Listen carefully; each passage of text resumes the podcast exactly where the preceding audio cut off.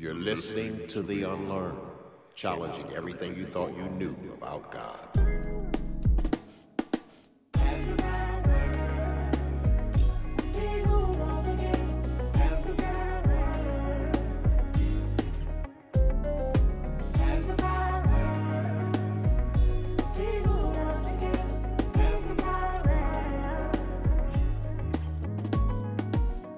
Jamie Dimon of JP Morgan Chase says that they are being hacked up to 45 billion times a day. That's 45 billion with a B every day. And I thought about it and I said, you know what? We are also being hacked multiple times a day. I don't know if it's 45 billion, but we are being hacked consistently in our minds. Our minds are constantly being bombarded with all kinds of thoughts, suggestions, and imaginations on a daily basis. This topic, Mind Your Garden, has a dual meaning because the word mind is both a verb and a noun here. Your mind, as a noun, is the gateway to your garden the entranceways into your mind. And I like to correct something here that I said last week. I did not complete the entranceways, but the entranceways into your mind are your eyes, your ears, your mouth, and believe it or not, your nose. These are all gateways into your mind. These gateways produce thoughts.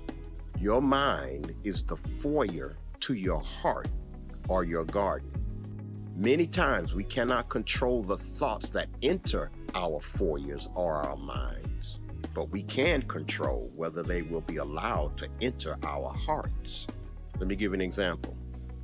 Your coworker tells you that another coworker doesn't like you. Child, you should have heard what they said about you behind your back. Now, you didn't ask for that thought. You were minding your own business, doing your own job, and you were bombarded you were hacked with a thought that you didn't ask for. Now a decision has to be made by you. Do you entertain this thought or do you reject the thought? Thus, life is a consistent series of choices. From the time you wake up in the morning until the time you go to bed at night, you are constantly having to make decisions on whether thoughts will be allowed to get into your heart or whether they will be rejected.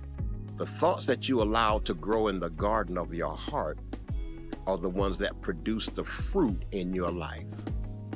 Let me say that again. The thoughts that are allowed to grow in the garden of your heart are the ones that produce the fruit in your life.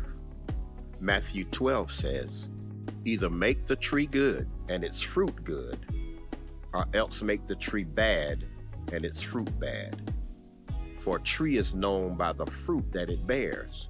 He said, You brood of vipers, how can you, being evil, speak good things? For out of the abundance of the heart, the mouth speaks. A good man out of the good treasure of his heart brings forth good things. An evil man out of the evil treasures of his heart brings forth evil things. Cause and effect. Nothing just happens. You didn't oops when you used profanity. That's what was in your heart, and that's what came out. What you do and how you act is a reflection of what is growing in the garden of your heart. That's why we have to take constant assessment of what is growing in our garden.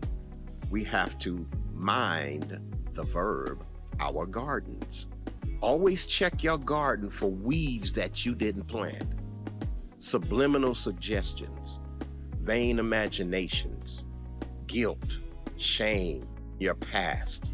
These are all weeds that try to choke the word, which is the seed that bears the fruit that you want in your garden.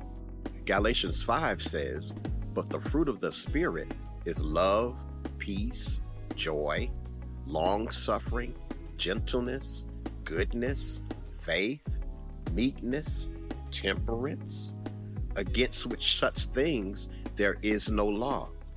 If that's not what's growing in my garden, I need to tend to it. If I'm going to be intentional about bearing good fruit, I have to watch what I hear, watch what I see, and watch what I say. Now, you don't have to do this. The choice is yours. You can go on with life as usual if you want, but you can't blame anyone when the results don't turn out the way you want them to. Galatians 6 and 7 says, Don't be misled. Remember that you cannot ignore God and get away with it. A man will always reap just the kind of crop that he sows. Some of the things that we're going through now is a direct result of the seeds that have been sown in our hearts many years ago that took some time to grow. And we didn't deal with them at the time, and now they become full grown weeds and trees that are hard to root out. Deal with it. Mind your garden. Until next time on The Unlearned.